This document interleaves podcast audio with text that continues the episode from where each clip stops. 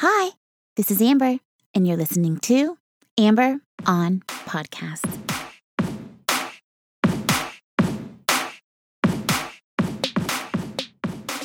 Hi, hi, hi. Hello, and welcome to episode number 195 of Amber on Podcast. I am your host, Amber Camille Ligon, and this podcast is all about doing more good for you and more good for more people. Thank you so much for joining me.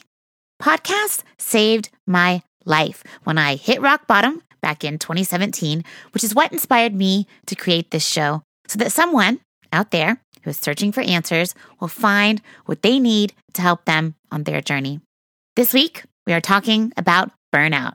This is something I struggle with and have to set boundaries around and notice signs of burnout. Otherwise, things in my life start to crumble. My work suffers, my relationships suffer, my health suffers. Burnout is identified as a syndrome by the World Health Organization, who define burnout as a syndrome conceptualized as resulting from chronic workplace stress that has not been successfully managed. And there are certain jobs and industries that are proven to create more burnout. In this episode, you will learn the three main causes of burnout, how to prevent burnout, and the benefits of practicing empathy at work. If you haven't yet, please take a moment to subscribe to the show. Every Thursday, I release a new episode, and I would love to have you join me. Now, let's get down to the good stuff and let's start the show. This week's episode is brought to you by the Adam Grant podcast. It's called Work Life with Adam Grant. Adam is an organizational psychologist who is focused on finding ways to make our work life great. He conducts experiments, and there's all focus on teaching people ways to feel better at work based on psychology and empathy. In the Work Life podcast, Adam covers burnout, the symptoms of burnout, the exhaustion that doesn't go away with a good night's rest or an annual vacation, you're not just exhausted. You get puzzled, wondering, why can't I get these easy things done on my to do list? You go numb. You feel like you don't have any good ideas, but while you're still wondering why you can't get these dumb errands run on your to do list. You become overworked and exhausted, and the simple errands like mailing a card or taking your clothes to the dry cleaner feel impossible to complete. Adam says burnout is a pretty big problem. It can happen to anyone in any line of work and can affect entire families, schools, businesses, and public health. In 2019, the World Health Organization declared burnout an occupational syndrome. According to some estimates, in the United States alone, burnout employees cost more than $100 billion a year in healthcare spending. More than one third of employees feel burnout at some point in time. Nearly a quarter feel that way very often or always. The core of burnout is emotional exhaustion, feeling so depleted and drained that you don't have anything left to give to your job. Evidence shows that when we are emotionally exhausted, our health suffers. Burnout has been linked to depression, memory loss, sleep problems, alcohol abuse, weakened immune systems, and cardiovascular disease. Our job performance suffers too, according to Adam. We are burned out, we get less done and make more mistakes. Eventually, we start thinking about quitting. Adam also calls out the three main causes of burnout. Number one is the sense of job security.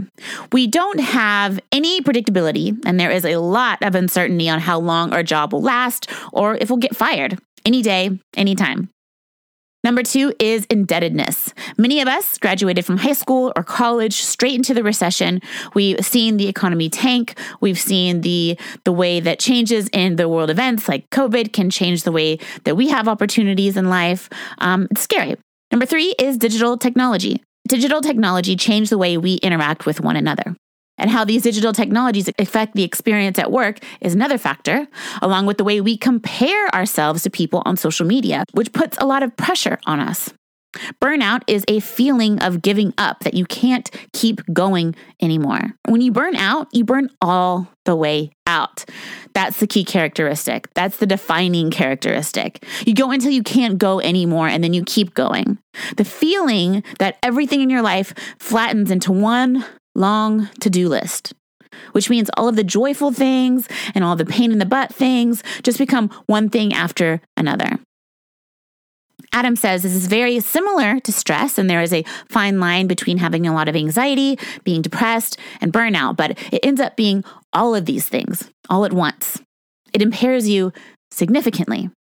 So, what counts as burnout? It has nothing to do with where you work or how hard you work. You can be in retail, manufacturing, public service. Adam shares a study that was done on hundreds of professionals keeping daily diaries who worked in multiple industries. And the single strongest predictor of engagement at work is a sense of daily progress. What that means is you don't need huge accomplishments to feel good about your work. What matters most for building efficacy is small wins. Often, the small wins come by having a positive impact on others. In Adam's research, when people feel ineffective, helping others buffers against burnout and makes them feel competent, which makes them feel energized rather than exhausted. Brilliant. I know this. I need small wins to keep me going for sure. I thrive in this in my work as a consultant and a coach and a podcaster. And pretty sure that's why I chose those professions, those things to do, because I love those small wins and they're full of them. I love having an immediate way for me to gauge my success, and the small wins are the perfect little morsel Therefore, when you are burned out, it helps to find small wins. But remember, burnout is a problem in your circumstances, not a problem in your head. It's not feeling emotionally exhausted for a little while. It's feeling that way often enough for intensely enough that it starts to interfere with your functioning, even if you don't want to quit. Now, let's talk about how you deal with burnout at your organization. It's likely that your organization probably has some practices that fuel a culture of burnout. So it shouldn't be up to you to conquer burnout alone. Your workplace is often responsible for the causes, so they should take responsibility for the cure. One more time for the people in the back. Your workplace is often responsible for the causes, so they should take responsibility for the cure. Now, here's my favorite part. Adam says burnout isn't an individual problem, it's an organizational problem and it is contagious. Studies of nurses and doctors show when one person becomes emotionally exhausted, their coworkers are more likely to catch it, and it affects the people you serve as well your patients, customers, clients, students. When teachers are burnout, their students show elevated cortisol levels, a classic stress response. Adam says many organizations offer mindfulness training to help deal with burnout. It might help with some symptoms, but it doesn't get to the root of the problem. If more than one person is facing burnout, deep breathing is a band aid, not a repair. You need to change the structure of the job or the culture of the organization. To tackle burnout at scale, Adam says it's best to use the demand control support approach. There are three ways to prevent emotional exhaustion and burnout reduce the demands of the job, give people more control to handle them, and provide more support to help people cope. Reduce demands, more control, more support. There's an expert researcher who studies burnout, specifically in hospitals, who says that nearly half of doctors and nurses say they are burned out. It costs the US economy $4.6 billion a year. They're prone to anxiety, depression, self harm, more likely to face malpractice claims. To combat burnout, the Cleveland Clinic changed the way the doctors and nurses access their electronic records by minimizing the number of clicks they have to click and reduced the number of menus they had to sort through, which gave them more control and provided more support. But the most impactful thing they did is they took their staff offline and trained them on empathy, how to be better caregivers by using improv and role playing to help them connect to the reason why they became caregivers in the first place.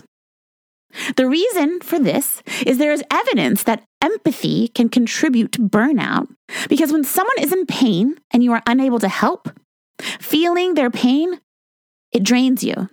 This is especially known to happen to physicians who get overwhelmed by empathy from patients. Learning empathy has been so powerful for the doctors so they can communicate in the most empathetic way possible.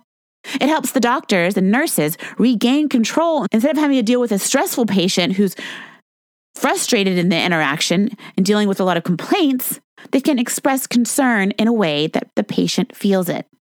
That is the magic. If the patient feels genuinely cared for, they will have a better experience overall, and the doctors will feel that too.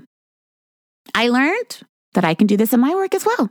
By remembering to have empathy, I do feel the difference in the energy of the conversation, and it's kind of a miracle. It gives you a deeper sense of control, honestly, to be able to facilitate effective, caring conversations. And, and you know, I'm making this a new goal for myself. I love this so much. I can't wait to incorporate it more.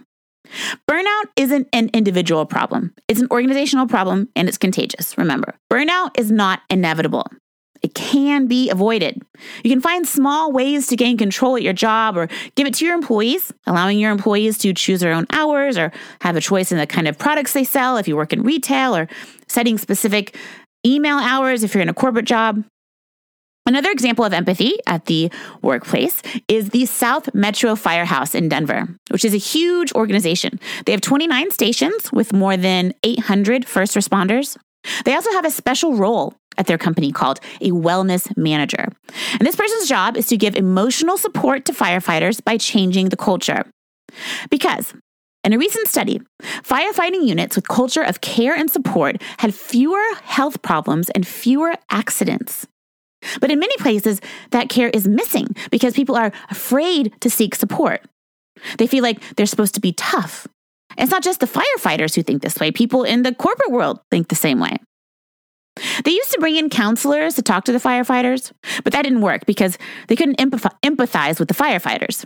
When they hired a firefighter to do the job, they actually came to him because people actually need emotional support from people who can empathize with their experiences, especially since there's a stigma associated with asking for help in the first place. They wanted to do something very important. They wanted to m- normalize asking for help and teach that everyone's reaction is normal based on their own personal experiences and where they came from.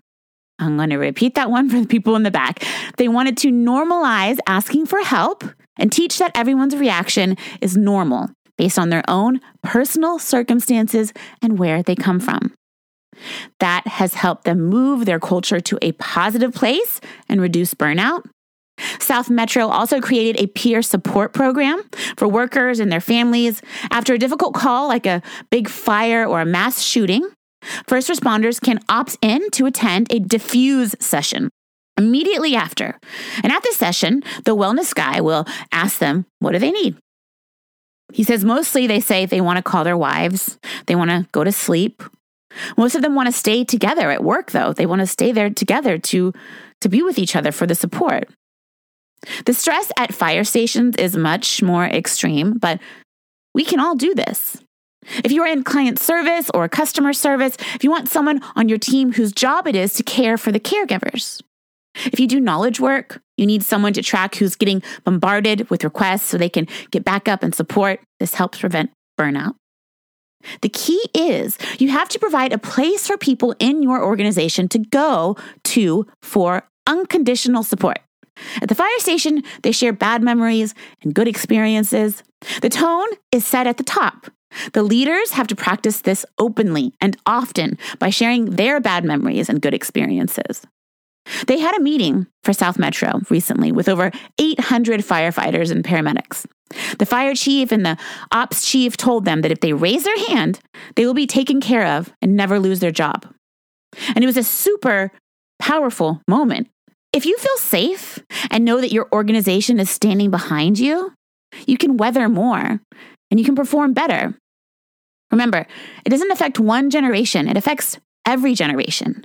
If you feel exhausted and your workplace isn't helping you, you can help yourself by reflecting on why you're in that job to begin with, on what the job means to you and the people around you.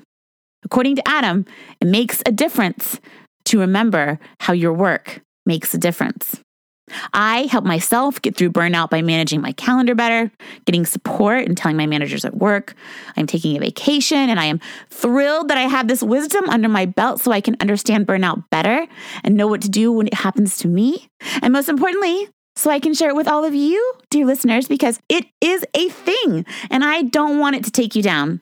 We can get through this together. That way, you can do more good for you and more good for more people. Thank you, thank you, thank you, thank you so much for joining me. Thank you to Adam Grant, the genius angel who lives. Go check out Adam's podcast, Work Life with Adam Grant. It does not disappoint. Now, you know the benefits of practicing empathy at work, the three main causes of burnout, and what you can do to prevent burnout at your organization. For all the show notes and to sign up for exclusive updates, visit mytalkingdollars.com. If you haven't yet, don't forget to subscribe. Please leave a review if you love the show. Reviews really help grow the show and are a great way for me to connect with you. And please join me next week for another conversation about living your best life and doing more good. Thank you. Love you. Bye.